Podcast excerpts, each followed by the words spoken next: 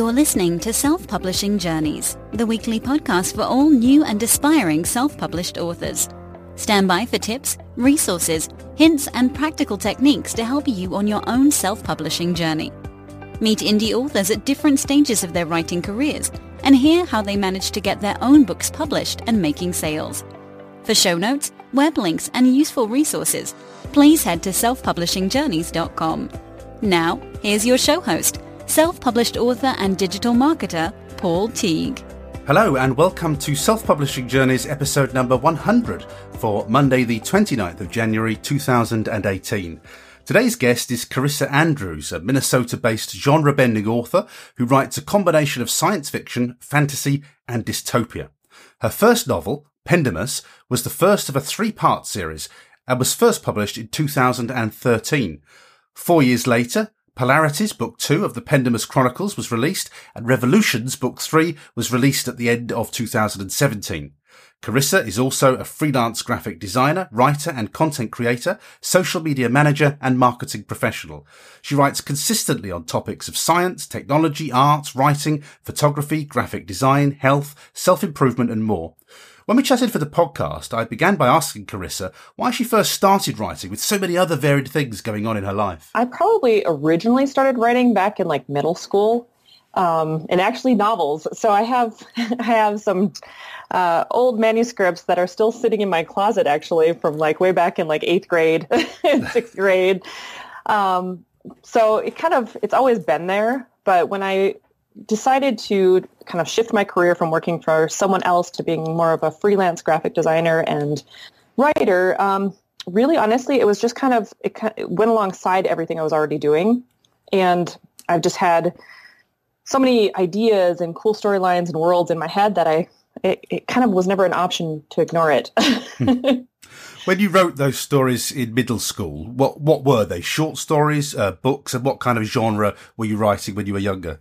Uh, when I was younger, I always loved like the Christopher Pikes and the R.L. Stine, like the Fear Street, old school Fear Street, not not Goosebumps. Um, so this story, well, the stories that I wrote were very similar along, along those veins, where it's like you know a, a, young girl who's like nine years old learns that she's a witch, or um, different things like that, where there's kind of that occult slash um, mystery slash paranormal thing going on, and that kind of just pulls all the way through even to the things that I've been writing now. And from that time, did you actually stop writing when you we all have to go off and get a day job eventually? Did you actually stop writing then, or were you always scribbling? Um, I've always kind of scribbled on and off. Usually, it would be more like um, short stories or poems or things like that. So when I went to to college, that was kind of my thing that I would do on the side. So I mean, you're still writing for college anyway, writing papers and writing whatever. And I went to to um, college for an interdisciplinary studies degree, which actually was kind of geared more towards archaeology at the time. And so I was learning about ancient art and history and uh, literature. And so it kind of played off of the things that I was interested in writing about as well as reading and learning about. Um, but I didn't incorporate it into stories at that time. I, I, think it was just too much of a, a, big bite to, to chew on. So I, I just dabbled and, and did little pieces here and there. And eventually it kind of rolled into blogs and being able to put kind of thoughts out there in ether about whatever I was learning or thinking about. And in those pre-publication days, were you ever aspiring to go in for competitions or get stuff published, or was it just for your own uh, pleasure?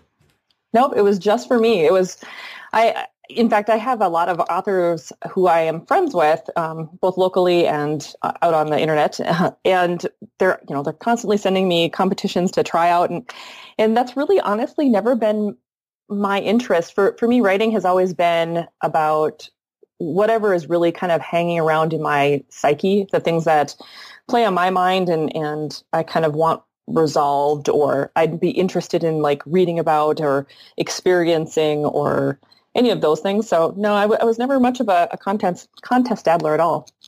And what about the world of work? You said you went to college and you alluded, I think, to the fact that you may have had a, a conventional day job going into the office kind of affair. Yeah. Is, is, that how it played out for you? It did. Um, well, originally I went to school, like I said, for archaeology and it kind of transformed a little bit into that interdisciplinary studies type thing. And at the time, my so I've, I've always had a, a, love of books. My first job was in a bookstore. My second job was in a bookstore, and um, didn't uh, overly come home with a whole lot of money. But you know, hey, when you're spending all your money on books and magazines, that's kind of what happens. Um, but then when I was um, going to college, I ended up deciding to go to work full time, and the the job I ended up taking was actually in a uh, publishing house. So it's a big publishing house in the middle of Minnesota. It's called Advanced Art Communications, and I was I became a, a production manager for five different magazines. So I helped um, put things together for the magazines, worked with the editorial staff, worked with the advertising staff to create the layouts and get everything ready. Um, I was actually the first of that crew because I, at the time I was pretty young and computer, this is how old I am now though, the, the computer to plate technology was just coming out. So digital was just coming out. Really? And so, mm. yeah, yeah. So back in 2000 and, well, probably 2000 is when I was uh, in this whole field of it. And that the production managers that were there had no idea that they were all print. So, I mean, they were working with films and microfiche and, oh my gosh, all these crazy things. And I was the first production manager in that production house to go computer to plate and work with digital technology. So Wow, it, it feel it feels so funny to discuss uh, ancient history being the year two thousand, yeah. doesn't it? It's incredible. Yeah, it is. It's crazy. So um, that's really good experience, though, isn't it? Being involved in that publishing oh, yeah. environment. I bet you're grateful for that now, aren't you? Absolutely, and it, it translated right into like as I continued onward, I ended up working for printers. So I worked on the, the front end for printers and doing stuff like that, and and eventually I got my graphic design degree. So for me, it just kind of, it all just wrapped up into like one big gigantic publishing bow. so it worked out pretty well. At what point then did you think to yourself, okay, I don't want a day job anymore. I want to try something different? Um, I think it kind of, I, the inklings of it really started playing out very early on. It was probably around the time when my first son was born, which would have been 2005. Um, but I really didn't I guess embrace it as like the way the way I was going to move forward until my second son was born just in 2014. So it was like that 2013 to 2014 timeframe where I was like, okay, between publishing and uh, doing freelance, this is this is now going to be my way forward. I'm I'm no longer going to be tied to a, an office anymore. So that going into entrepreneurship though is quite a leap when you've had day jobs. Did having a family uh, enable you to kind of make that jump, make that transition? I think it did. It, for me, it was also nice because my, my son was born in December of 2014. So it was almost like I kind of transitioned from working that day job to going on kind of like a maternity leave. But I, even though it was not a maternity leave, I didn't spend a whole lot of time just kind of sitting around. I was like, I had my son, my son, son was home with me and I kind of went straight into okay, what what kind of clients could I work with while he's laying down? What kind of clients could I take on to to do something when he's playing nicely over there? Th- things like that, and it just kind of has grown from there. He's now three, and um, in fact, today is his very first day at preschool, so he, he he's off right now. He's he's gone, but um, so it was it, it kind of just snowballed. It started with little things here and there, and kind of grew from that point. Okay, so writing. It's been in the background all this time since you were very young. When did the, the, the day job, the new day job, which is working at home and being more flexible as a freelancer, when did you then start to think, okay, time time to get writing again? Oh my. Um it was probably in 2015 when my son was finally getting a little bit more self-sufficient, obviously, as he's getting a little bit older. It was like I, I knew I needed to get back into the, the novel because my first novel was published in 2013 and I had the second novel sitting there waiting and I, I, had dabbled on it here and there when I found time, but I hadn't really pushed on it. And it was at that point then where it was like, okay, I, I either need to, you know, pu- push myself further into like, at the time there were a lot of different um, online courses and, and things that were, were going. So I, was looking into, okay, should I start an online course? Should I um, talk to other people about this sort of thing. And, and I kind of got it off and running a little bit, but decided ultimately it was not, it, it didn't feel right. It was like, that was not the piece I wanted to, to really go down. And from that point on, I switched back to, to writing the, the novels.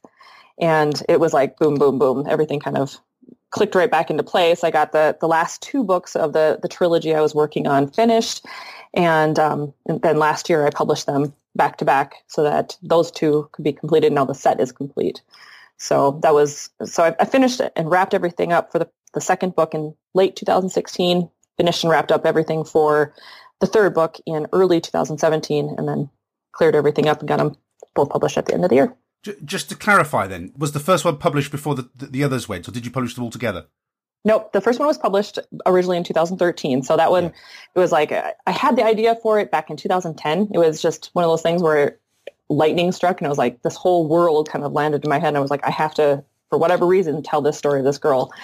And um, so Pendomus came about right away. I, started working on it. The, the book itself probably only took me six months to write, but I wrote a lot more than necessary. And that was obviously my first true attempt at a novel. So it was, it was a learning process and learning curve and so much went on with it. But so between 2000 and late 2010 and 2013, I, I published that book. And then it kind of waffled around until 2000 and, well, 16, I guess. So. But you, with the second two, did you wait till they were both finished until you published to, to do the trilogy? That's no, the the first book was out there. It yes. was just kind of sitting there by itself. And then the, the last two, yes, I published yes. them, boom, boom, right next to each other. Absolutely right. Mm-hmm. Okay, so I mean that. So I think that takes quite a lot of patience when you've got a book like book two, all good and ready to go. And right. I think yeah. that I think that takes quite a lot of self discipline actually to hang on to that. I think you've done very well. Thank you. Yeah, it was one of those things. I, I don't know. I, when I back when I did them back to back, I'll tell you. I, during that process, I was like, I'm never going to do that ever mm. again. Mm. It was it was very uh, time consuming and hair pulling and there was a lot going on and oh my gosh yeah. So it was it was crazy. I think i'd like a little a little bit more of a gap maybe a couple of months instead of a month between the two but it was fun. Well let's drill down a little bit into the the dreaded first book because this is the first time you take the the author journey and you right. set out and you're not really quite sure often that you're even going to finish the thing and even whether it's going to get published. So, so what was that? You, you seem to have a fully formed idea and something that you're quite anxious to get out onto the page and it, it took you six months to write it. What was that first book experience like for you? Did it come easy? Was it hard? Did you struggle? Uh, no, it actually came really easy. In fact, the majority of the book probably came in the first month because I started it, it I got the idea in October. And so then I kind of mapped, I, I took that October to map out what I was kind of perceiving this world to be like and the creatures and the um, the girl and, and kind of her situation that was going to happen. And then National Novel Writing Month took over. So I, I dove straight into NaNoWriMo that year in 2010 and got the majority of it. I actually won NaNoWriMo 50,000 words hit the page that month. And um, I continued onward. But it did still, it was in that tweaking process then. It was like after National Novel Writing Month was finished, I was like, okay, now I can slow down a little bit. I can kind of you know, tweak it a little more. I can mess with it a little bit here. And I was actually writing two different perspectives. So for me, at the time, I wasn't quite sure which chapters were going to be um, my main character Runa's or which chapters were going to be Traiton's, which is the, um, I guess, sub sub character, but he's he's pretty cool too. And there were a lot of overlapping chapters where I, I visualized it from both sides to try to figure out which um, version would be better where I didn't have that process then with the next two. I, I was like I knew exactly, but by that point I knew exactly who was going to tell which part of the story, and um, so I, it was much more of a pantser with the first one for sure. And the last two, I, I was a lot more. I mean, I still pantsed it a little bit with the last two because I wanted to leave it open to creativity a bit. But I had, I did actually have my outline down, and I knew what was going to have to take place. Now, the funny thing is, is that when you started writing the first book in 2010, uh, that's seven years ago now, and that's quite a long time in self-publishing. In, in, terms of self-publishing, so right. what what was it like then? Were you write was Scrivener around? Were you writing in Word? How how did you produce it? Um, actually, the physical process of producing it. Right. I actually, um, Scrivener came into it a little bit afterwards. I was using, I think it was called Storymill originally, like way back in the day and it's very sim- similar to Scrivener, but Scrivener has a, a, lot better capabilities when it comes to the output um, and exporting. So I, I, ended up switching a little bit later on, and then now with the the app, it, I'm just like in love. Mm. so I, it works out so well for me. Um, I've never been a word person because my brain just doesn't operate in like one big long. Uh, and I know that there are ways to be able to shift it around, be able to um, get like tables of contents and whatnot. But for me, it was like at that particular moment, I, I needed something that was a little bit more um, capable of being able to go back and forth into chapters and in, into scenes really quickly without having to find it or trying to do a search or anything like that. So it was nice to be able to to write in programs that are a little more capable. What was the self-publishing process like? Now, I, mean, I know you've got them on, on Barnes and Noble and Kobo and iBooks now, but did you go straight for, for Amazon, or did you always go wide from the the, the get go? Uh, I went wide with the first book, and then I ended up pulling it back to just Amazon for a while to see if that made a difference. Um, but I really didn't. I didn't want to market it a whole lot at the time because it was like I knew that the the next two books needed to be out there before I could really do a marketing push and try to really make a difference with readership and try to to hook people on there. And so it, it was kind of I think in my head I had a, a mindset of okay, well until the other two books are finished, uh, I'm not going to really do a whole lot and when it was time to to publish these next two, I was talking to a lot of different bloggers and trying to figure out should I go wide, should I stay on just Amazon? And I think for them that it, there was such a, a, wide range of what they wanted that it, it ultimately made the decision for me that it, even if I even if the majority of my readers come from Amazon, at least um, I'm still catering to those people who don't want to be on that particular platform. So it just I it made sense this time around. I've written three trilogies, and I feel your pain because the yeah. trilogies are brilliant to sell when you've got the three done, but it takes right. so darn long to get the three out. it's, it's like right? you got to write three books for goodness sake. Yep, yep. And it gets a little bit crazy, doesn't it? It's especially when you have like three books where you want them all tied together and you want, you know, those Easter eggs to be I guess, found at some point. And if, if someone's reading the first book, you know, three, three or four years earlier, they're, they're not going to remember what in the world was going on. They'd have to read it all over again. And yeah, I hear, I hear you. But I'm convinced you see trilogies. I think they're wonderful to market when you've got the three, uh, because you, you could give the first one away for free or at a discount. And then people will, if they enjoy it, obviously they will buy through it and read. So in a free promo, uh, there's always that lovely continuity there. And I think it helps to sell more books in the long run. I don't know how you feel about that. I absolutely do. In fact, um, in the Pendomus Chronicles trilogy that I have out there, the, the first book, Pendomus, is free. It's free on all platforms. And I actually use um, the different platforms like InstaFreebie and BookFunnel to my book cave to try to do the same thing where it's like try to pull readers into the series so that they can learn about it, kind of get used to the characters, get used to my writing style before they decide whether or not the series would be kind of up their alley. And I, I think for for me, it's been transformational this past year just to be able to see not not only the the books being sold, but to be able to see readers actually responding and emailing me uh, about you know how they liked the series and, and what they liked. Um, it, it's just been such a, a, shift from being you know almost crickets when you release the first book and there's there's really nobody out there to to talk to about it. So it's it's neat. It's a neat process.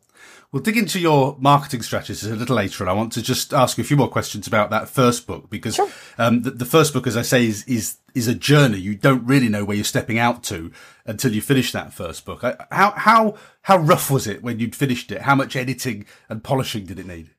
Oh my gosh, that first book it was it was quite a a beast. Mm. I think I put I think I put down over a hundred thousand words, and I hired two editors. I had um, three teacher editors, so people who are my friends who are teachers and they, they do that for a living for their students, which is obviously a different kind of editing. But um, and it, we parsed it back to I think it was something like seventy two thousand words into Pendomus, and even even now looking back, that's probably still my roughest book where it flows much uh, through that learning curve the next two flow so much better and the editing process was so much quicker. I i knew what i was looking for. I knew what i was trying to write. Where in the first book it was like like i said i was more of a pantser. I didn't didn't quite have um, a full idea of where these characters were taking me.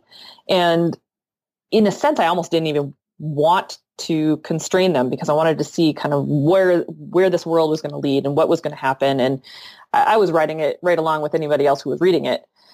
So it, it, was more of a process to really get it polished and to get the the read down the way I wanted it and to, to learn some of the different tips and techniques on how to write uh, for a, a, world like that where you, you, could immerse the, the reader instead of trying to tell them too. It was it was definitely a, a process. You've got lovely eye-catching covers. Did you do those yourself? Because I know you've got graphic design skills. I did actually. Yep. And the the first one I loved. The second two I, I, had to like because I was publishing them both back to back. It was like I, I threw them together. I was uh, like hoping for the best, and I, I'm still not entirely 100% happy with them, but we'll get there. I think I'll probably end up doing a relaunch with with the covers at least at some point down the road, but not yet. so when you are a graphic designer, then when you can do these things for yourself, what what kind of tools do you use to make those covers and, and the 3D? Are you a Photoshop person, or do you use something else for it? Yep, I'm a Photoshop person, um, but I still use other uh, platforms to be able to do little things here and there. So I still use things like Canva at at times. Um, I'll use Illustrator to create some of the elements if I'm not finding what I need. But definitely, I'm definitely a, an Adobe Adobe fan right now, and playing with other platforms out there when I get the chance. Okay, so uh, we had a, quite a big gap between book one and book two. And actually, before I ask you this question, I should say to you when did you just hear crickets when you released book one? Was was there any? Was it just really quiet? It it was it was more like there was a flurry of activity when it first launched because I had two book tours that um, were going on, and there was a lot of like different little things that were happening. And at the time, book tours were a much bigger thing than they are now, and so it was it was fun. There were a lot of a lot of different bloggers who were on the tours, and then I think once the tours died down, that that's when everything kind of went silent, mm. you know, for a little bit. And you just kind of go, okay. And I, I knew, and again, I knew that I wasn't going to push it marketing wise like a super ton until I knew for sure when book two was coming out. And then it just kind of, for me, even got put to the wayside until I knew for sure the next ones were coming. How then did it feel to make that first money online? I, I always think, they always say that once you've earned your first dollar online, you've just got to repeat that the, the most difficult thing is earning the first dollar. So how how did that feel when the first money, however small it may have been then, started to come in? That was pretty awesome. I mean, it was one of those things where it's like, okay, I'm doing this with stuff that I've done. It's not, you know, I'm not writing for someone else. I'm not trying to design something for someone else. And it was like, this is really, really cool. People and people are actually liking it. I think for me though, the the best feeling is when you get that email from someone letting you know how much that book that they've read is sticking with them or or whatever. So for me, even more than the money, it's it's been the comments that I've gotten, which are really cool. So there was quite a gap then between book one and then the, the rapid release of books two and three. How much was that? Um, how much did that bother you uh, during during that gap? How much were you itching to just get on and finish the story? Um, I think it was more itching in that last year and a, a little bit because during most of 2017, I, I was busy. It was it was getting everything prepped, getting, getting everything marketed, getting everything set up, and trying as many different things as I possibly could to see what worked and what didn't. Um, because the the scene for self publishing has changed so much even since Pendomus originally came out. So when book book uh, one came out, it was you know a much quieter scene. A lot of people were more more or less just doing the the book tours and kind of getting it out in, in whatever best way they could through social media. Facebook it was probably a little bit more um, helpful than it is now without hmm. having to pay for it. And uh, so it this this time around though there were so many different things that were different where people are doing like we said the insta freebies and the, the book funnels and um, using platforms like bookbub and whatnot to get their their word out there where they didn't exist in that that first book realm so it's it, it, I don't know. It's different. Hmm. And how are you when you came to books two and three as a writer? Did you feel older and wiser then? Definitely older. um, wiser, yes. When it comes to like the writing aspect, I think I was a lot more um, mature in the the way that I handled it and kind of went about it. I, yeah, it was it was a lot more organized and a lot more thought went into how I wanted to portray the characters and how I wanted to get everything done and a lot more thought, I guess, went into the, the marketing aspect side of it as well. And were you thinking then, as you were writing the books, of the marketing strategy for these? Bearing in mind, of course, when you when you got the third book, you really had got um, a, a marketing super tool there with with a trilogy, I think. Right. I during the writing process, because it had been so long since Pendomus was originally launched, I just I don't think I really thought much about how I was going to do it. I just knew I was going to start the process um, at least six months prior to their release. So as I was wrapping up the the editing process for the books, um, I, I was then shifting my gears from editing to now, okay, now I'm going to start putting on my marketing hat and try to figure this out. So it really, during the writing process, it didn't it didn't play a role in my head at all. At least with this first trilogy, it probably will more so now, just based off of what I've learned this past year and everything that I've I've been doing and and incorporating and finding out what worked and what didn't. So it, will be different as I, I move forward with the next books this year. I'm going to dig into the marketing a little bit, but I want to talk about your freelance work because uh, as I was, I always have a little dig around online before we chat and, and, and look yep. at your, your web presence and see what you're up to. And I noticed that um, being on Upwork, which um, I'm trying to remember what it used to be called. I used to use it in my internet marketing career. Was, I think it was something else Upwork, wasn't it beforehand? E- Elance. Yep, Elance. Elance. That's the one. Mm-hmm. That's the one. Uh, which I, have I've used a lot in the past to to find um, you know people to do work for me. I was just looking right. at you you you you've got um, you know a lot a lot of jobs done on there, a lot of two thousand four hundred and fifty three hours worked on there. So yep. this clearly forms quite a big part of your uh, your author lifestyle, your and your the way that you earn as well alongside uh, your books. Just tell me about Upwork sure. and how that works for you, if you would. Um, it works really great, actually. When the the freelance stuff kind of fell in my lap, we were it was just a dabble. I wasn't originally like even thinking, okay, I'm gonna I'm gonna switch and do this as a career in the very onset, and it was Elance back in, in that day. Um, but we we knew we were trying to buy a house, and we wanted to start saving up some extra money for the down payment, and so that's kind of where the concept of it started. And then as I started gaining more clients and people started working with me more, it kind of just kind of expanded from that point forward. So for me, it, it it's kind of as a daily struggle, it's trying to find that balance between, okay, what hours am I going to work on my stuff and what hours am I going to work on other people's stuff? And then having to almost uh, put on the, like the, that, I, I don't want to say male, male brain, but kind of where guys can like dissect and you know compartmentalize everything i have to do that myself. I have to go okay this hour is just mine. It's not anybody else's. It's not for you know, Upwork, it's not for any of my clients, it's for me. I'm going to sit down and I'm going to sprint this whole hour or whatever the case might be. But with Upwork, it's it's been instrumental to being able to do that and have that freedom that throughout the day I can take that hour and, and just do nothing but write or do nothing but uh, work on a book cover or whatever the, the case might be. And I wanted to mention this particularly because a lot of people, when they, they want to start writing, and often they have day jobs and they need to take often a, a, leap of faith away from a day job.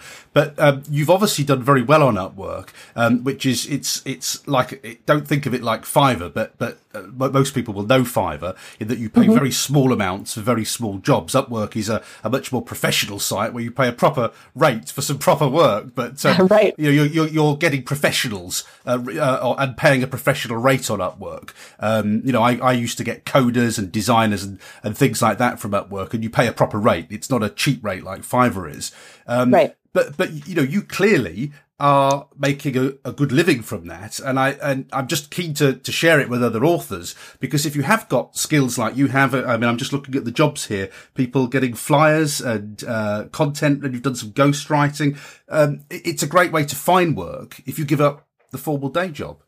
Oh, absolutely. Yep. And oftentimes, at least from what I found, I'm making more money doing the freelance work in less time than I was trying to to work at a, a conventional job in my local like small town because jobs are limited and you have to kind of pick and choose and and I'm able to do the, the types of work that I love. And I'm to the point now where, you know, if, if something comes in and I don't really want to do that particular job, I can say no to it and, and move on to the next one and try to figure out, you know, is this client a, a good fit for me?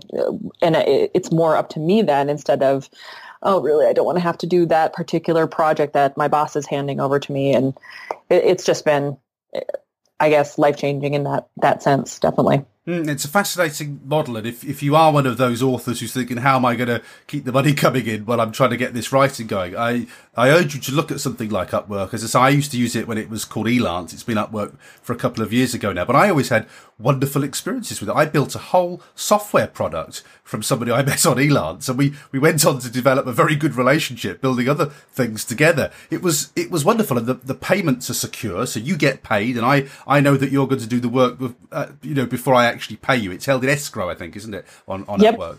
So, yep. So it's been good from your point of view too. I assume you get paid oh, for the work you do. Yeah. Absolutely. Yeah. I've never, luckily for me, I've never run into any clients that are kind of sketchy at all. I mean, Upwork has been so great. In fact, um, the platform itself, even, I mean, the people are, are phenomenal. I lost my my brother to brain cancer in um, 2016 and when they found out at upwork they actually sent flowers to my house like the team of upwork sent flowers to my house oh, that's incredible yeah i mean they're they're a fantastic platform but then beyond that i mean they're they're really great people behind the scenes running this this place so it's it, it's a really great platform and i i definitely back you up 100% i encourage people to to give it a try and see what kind of um, positions and jobs are listed out there because there there are a lot. Some of them ranging from like really quick small jobs all the way up to like working long term. If you want to have a, a long term relationship with a client and eh, where you're getting consistent income every week for you know the foreseeable future, you can do that as well. I mean, it's it's great. Yeah. So um, I just I wanted to mention that because you're the first author I've known who's who's really taken something like Upwork seriously. But it's a great way, I think, of stepping out away from a, a job at the job security and knowing that you've got something um, coming in. You're an excellent example of that. So so well Thank done you. on making that work. It's great. It's good to see that. Thank you. Now, you mentioned earlier, I'm going to dig into the marketing now because you're also very good at marketing, which is, of course, what you're selling on Upwork, which is why you're doing so well on Upwork. But um, you mentioned something a little bit earlier when we were speaking that I'd not heard of before. Uh, My Book Cave, I think it was. Can you tell me what that is? I've never heard of that at all.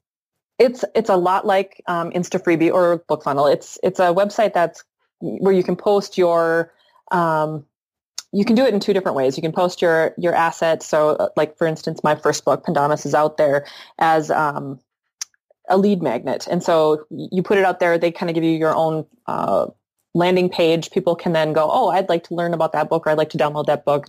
Then you get their email address in exchange. So it's, it's, it's also a list building situation for authors. So they get the book for free, you get their email, and then it gets um, automatically sent over to whatever email platform you use, whether it's MailChimp or MailerLite or whatever.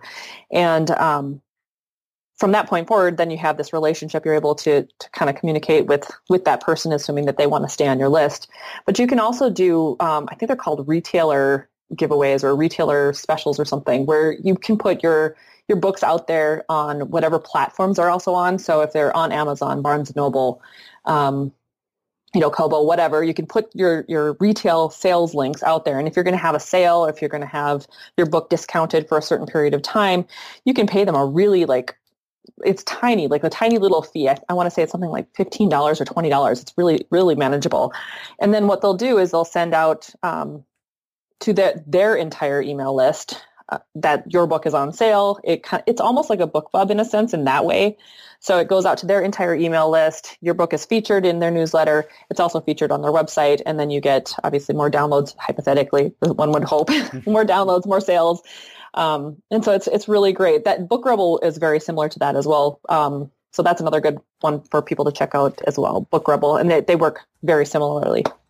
Right. Well, I've I've just got that up on the screen, so I, I've got a promo coming up, so I'm going to give that a try. I've never I've heard of Book Rebel, but I've never heard of Book Cave. So it's amazing that there are still sites out there that we haven't heard of, isn't it? I know. I keep finding them all the time, and I'm like, oh, that's that's great. yeah, I'll have that. So I'm gonna I'm going to yep, put a little exactly. promo on there. I, I, have a spreadsheet with all these things on there. Yeah, yeah, definitely. Thank you very much for that. Uh, now your, no your, your website is lovely. It's uh, I think it is a um, an excellent example of what an author website should be in that it's got all your books on there. You're on social media. You've got, you've even very impressively got a press room, which is something that I think many authors miss. So could you just talk us through your strategy with your website? Because I, I do think it's a good one to look at as a model. Oh my gosh, it's kind of gone back and forth. It's so weird because when it, when I was first kind of doing the freelance work, I had two different websites. I had my freelance website and I had my author website, and I felt like I was being split in two. And eventually I was like, you know what? This is just nonsense. I'm just going to like combine it all and I'm just going to have, it's just me. It's me who I am because I, I have, I do a lot of weird things. I do graphic design. I do marketing. I do whatever. And so it was like trying to separate them all just kind of was doing my head in. So I, before uh, book two and book two and three were out, I ended up like revamping the whole website making sure everything was in one place. People could find me if they wanted to to hire me. They could find me if they wanted to look at my books. They could take a look at everything that I'm doing or get, get information. And um, I think it was actually probably about June that I redid everything again so that the, the three books were out there. It was visible. Uh, the press room was added because I, I was taking a, a course by um, Kathleen Gage, actually. She, she was, she's a really neat author. She's a more of a nonfiction author, but she does courses for authors um, learning to effectively market their stuff. And while I didn't take much of her much away from her courses that was one of them that i think was um, very instrumental and, and helpful uh, i have a lot of local media that i work with and it's easy to just be able to point them to uh, my my press room and they're able to pull off what they need to pull off so yeah, I think it's I think it's a trick that a lot of authors miss. I worked in the media for years, and if you want to cover a story, a local story, it's really frustrating when you can't get the bits you need, just like a good picture of someone or something, you know, yeah. or a cover. It's very frustrating. So I think it's a really important thing uh, to have on a website. And I notice you've got you've got your book covers there in all sorts of sizes. You've got a picture of you, a headshot, as you call it, on your. You've got your bio, your author bio, and I can tell you, as a journalist of twenty odd years, you need this stuff, and you and if you have to right. go hunting for it, you'll move on to the next story, won't you? Yeah, absolutely. If you don't have time, you you got to move on to to what's easier. Definitely. So um, I, uh, I, what I'll do is I'll, obviously I've got links on this on your page, the web page for this uh, interview, but I'll I'll put a link to the press room specifically to save people uh, hunting it. But I think that's a really good example, and it's very rare that you see authors uh, do that. I think so. So well done on that. I think so too. Yeah, Thank you. It's good. It's good stuff. Um, I noticed also that you do a, a little bit of um, coaching as well. How does how does that mm-hmm. work? Uh, I do it actually more in like person. So I do a lot of talks and, and different things about what well, it's kind of gone from more social media based in, in the type of community I live in in the central Minnesota area. There is a lot of, I guess, older people who are they're they're trying to wrap their heads around um, social media. But then on top of it, I've got the writer community that I'm involved with, and a lot of them in the the groups that I'm in are also older, and so trying to teach them how to embrace social media. What is the the difference between LinkedIn and Facebook? What's the difference between Twitter and um, I guess any other YouTube? You know, whatever, and teaching them what each one is good for is kind of where I started. I did that for the the women's networking group and a couple of others, and it's kind of transitioned this year. Now I'm I'm doing more about um, kind of the psychology of becoming an author. This was something that for the past seven years working on the, the books that I have, I've, I've given a lot of thought to how people embrace or not embrace the, the concept of becoming an author. And so one of the books that I'm releasing uh, early this year in March, it's called Author Imposter, and it's about getting over that imposter syndrome and trying to, to take on the mindset that while you're writing, while you're trying to, even if you're just a, a, new author trying to publish, you're still an author. And the sooner you can put that mindset in place, the easier it becomes then to go from unpublished to published because you're you're already in that mindset. You're embracing the fact that you're an author. You're embracing the fact that you're, you're, you might be an unpublished author, but it doesn't make you an author any any less. And so I've got talks set up um, here in March, and I, I think there's going to probably be one later on in, in the fall talking about this this concept. So Brilliant. That's lovely. And it's interesting how many authors actually do make that move from fiction to non-fiction that when you've done it a few times, you actually do have a, a lot to teach people, I think. When you, right. when you, when you meet newbies, they haven't got a clue about any of this, have they? No, not at all. And I think mindset, for me at least, is so important. I've always taken with growing up with a, a brother who had a brain tumor when he was very young and then obviously um, passed away from it. It, it understanding the mind for me was always something that was very fascinating. And so it just kind of translates into everything that I, am already doing, my, my life as a writer, and then the other side interests that I also have. So Let's dig into how you market now, because you've already alluded to. Uh, we, have talked about my book cave, but also I know you're on Insta Freebie, and um, looking at you, you've got an Insta Freebie author profile, which is great. You've got you, are consistent with your branding and all of this. So, uh, but I noticed that you've gone. Um, I think so. Book one, I think, is free on Insta Freebie. Is that right? Yep. And then book two, this is clever actually. I hadn't thought about this. This is a nice little technique. You've put chapters one to three as a sample on there. And I think probably you have to do that because you're in, are you in KDP Select at all or is, or have you just done that to get people halfway into the book? I, have done that kind of, I'm not in KDP Select. Um, it, it, both of the, the last two books are wide, but the, it was partially because I didn't want to step on um, Kindle's toes or anything like that, um, Amazon's toes, or and I, I, know that you can probably do whatever you want when you're wide. They they don't they're not as critical, but yeah, it was more. I think just giving them that that entry point into the next book to see if they they like it or not. I haven't done that with the third book because it's like okay, if you haven't read the first two, then you're probably not going to want yes. want that intro to the Make your book. mind up. yeah, I, I, don't know that I really want you to read the first couple chapters of the third book if you haven't read the first two. Yeah, so, yeah.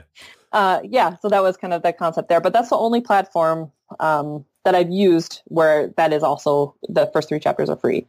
So I haven't done that with with BookFunnel at all. It's only out on InstaFreebie. Have you got involved in giveaways at all on InstaFreebie?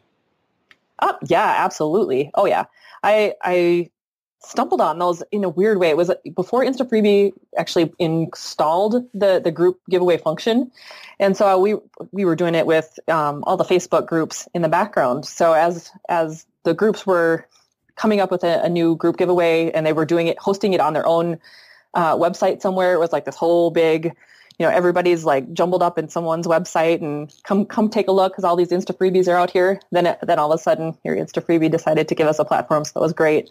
And yeah uh, so i use that a lot. My newsletters um, go out on mondays and i always include the the groups that i'm involved in like at the bottom of my newsletter because the, i mean there are some fantastic fantastic authors and books out there. And so many books for free i mean or or reduced prices they're amazing and you say you do a weekly newsletter. Now, I'm, this is something that I'm resolving to do because I've been terrible with newsletters, and I, I'm, go, I'm going to try and do a a monthly, high quality one. So, but you're doing it once a week. What what are you sending out in your newsletter? How are you doing that?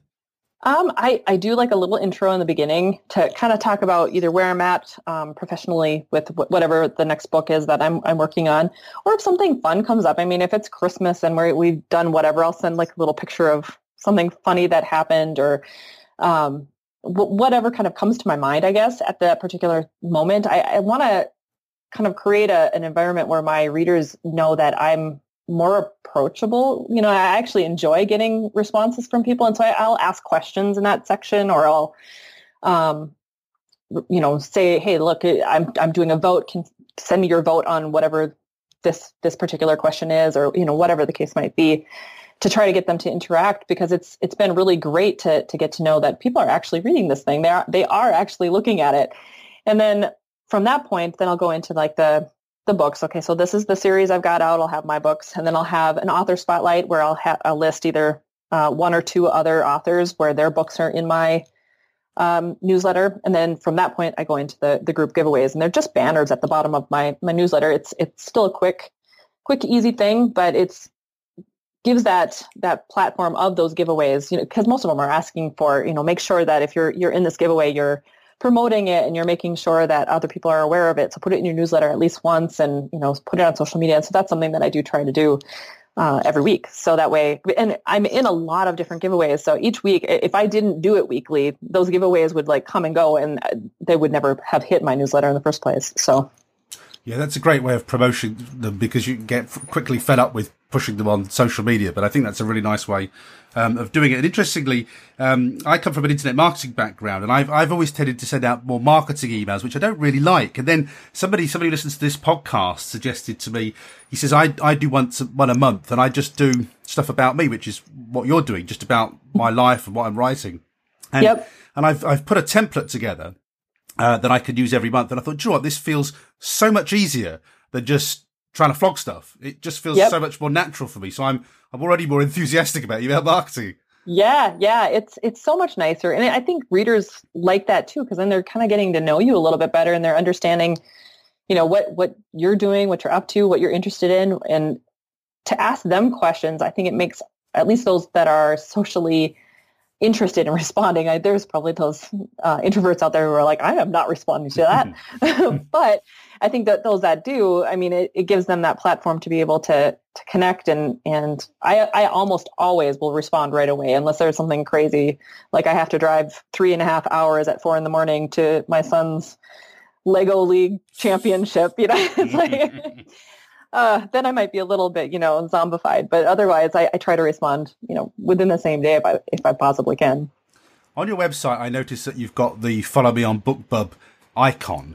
Um, have you had a whiff of a BookBub yet? I have tried once with the first book, but that was before both books two and three were technically out. Because I was hoping, I'm like, okay, well, as they launch, it'd be kind of great if if that would happen.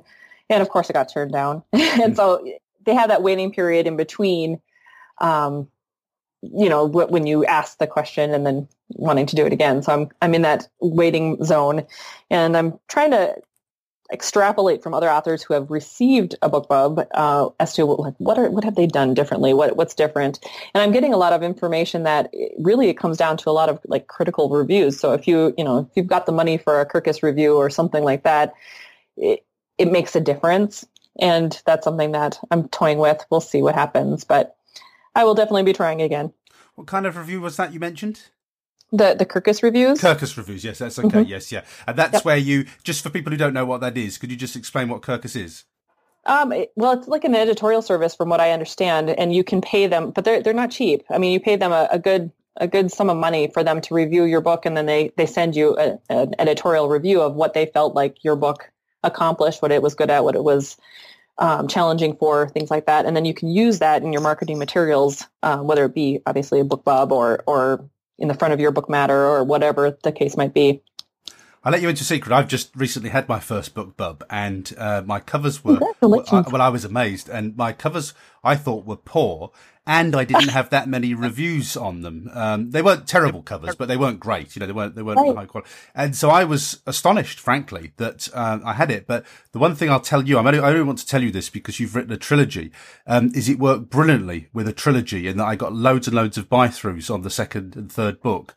So Wonderful. keep keep pushing for it. And the the top tip that I would use for you is to make sure that at the front and back matter of your book that you very, very clearly uh, make it really easy to go on and buy books two and three. But yep. it was remarkable the buy through um, from a BookBub. So if you get one, you know.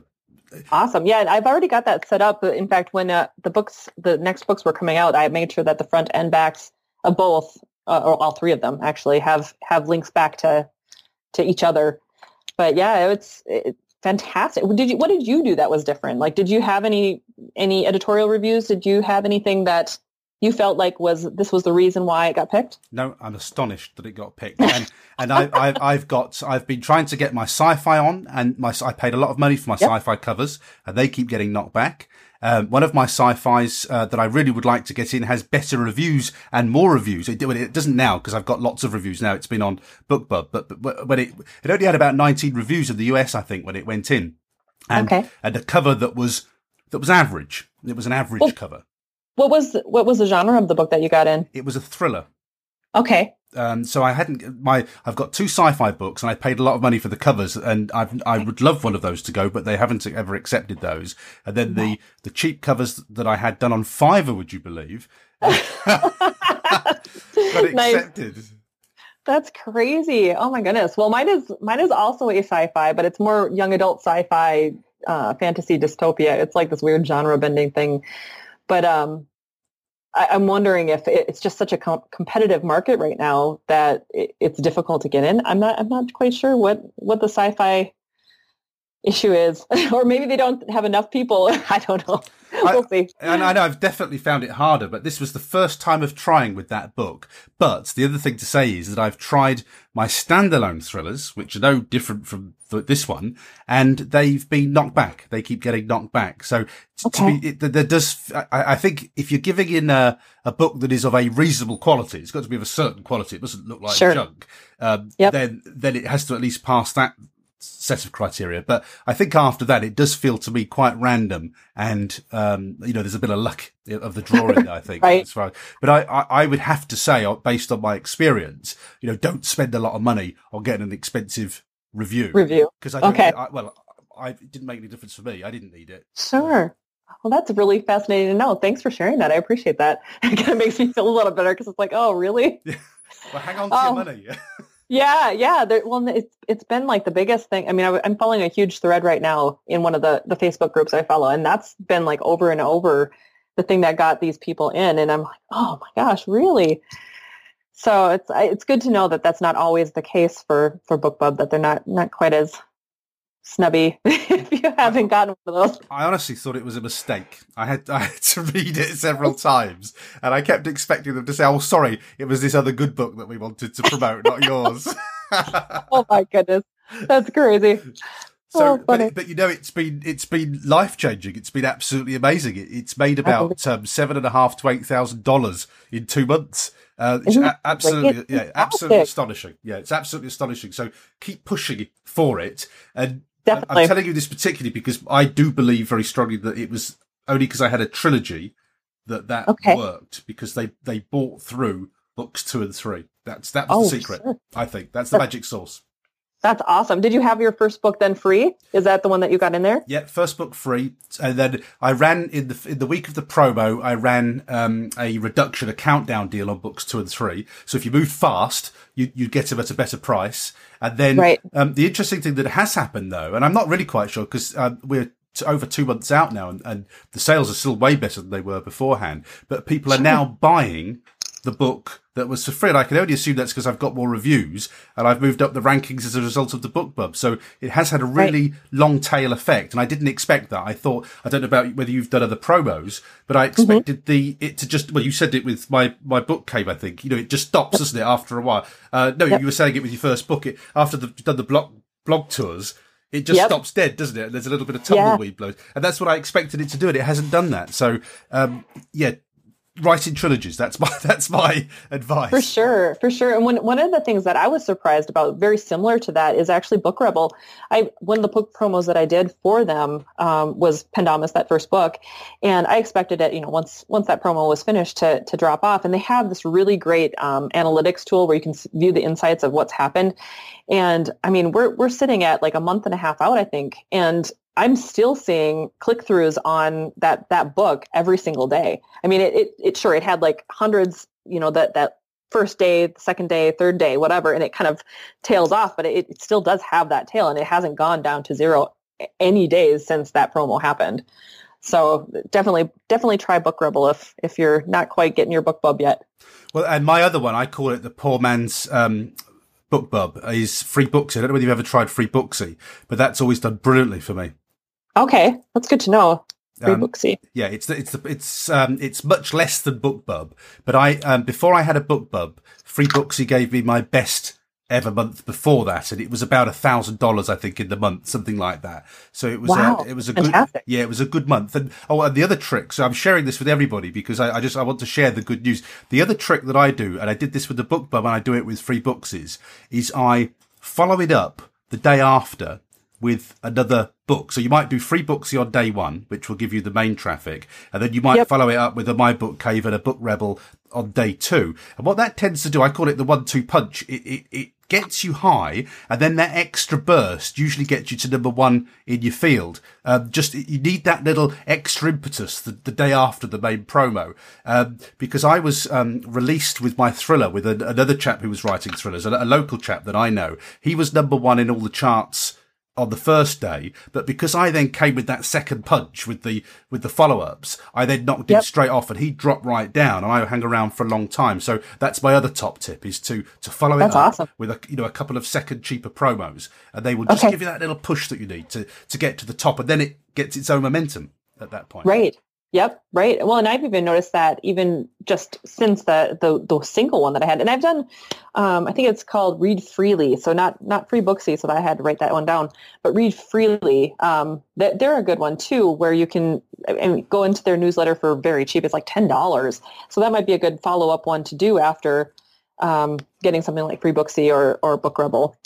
I've never heard of read. This is why I love doing these interviews. I've never heard of read freely either. So that's going on the list. Okay. We're trying yep. that one. Sounds good. Sounds good. Well, I think though, you know, you have to just try stuff, don't you, and see what works. And free books has always worked brilliantly for me. Incidentally, with sci-fi as well as thrillers, it works. It's worked in both genres for me. Free booksy.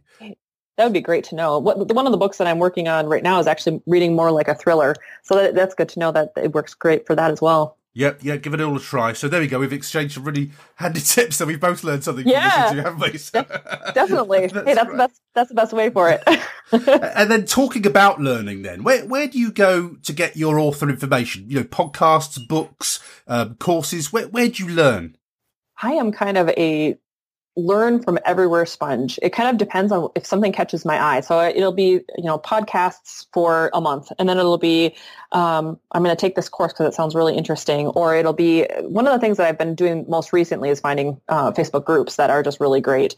And one of the groups that I'm in right now, I think it's called um, 20 books to 50K yeah, or something like that. that. Yeah, yeah, that was Yeah. fantastic. Yeah, I mean, brilliant. there's so many great tips in there. I mean, it's just, I stand back and go, wow, some of these authors are phenomenal. They're just absolutely, they blow my mind. They really do. And so it's like, I'm, I'm kind of a lurker out there. I, I watch and I'm like, I am, I'm going to take in as much information as possible.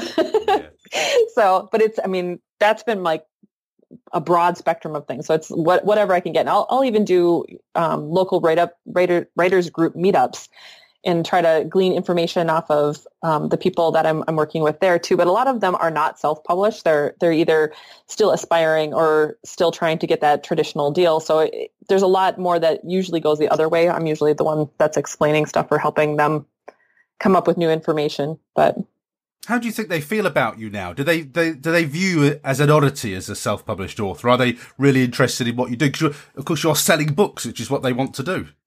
Right. I think it's it's a weird double-edged sword for some. I think some of them are like where where you do you just have that like concept where you're not really an author if you're self-publishing. What?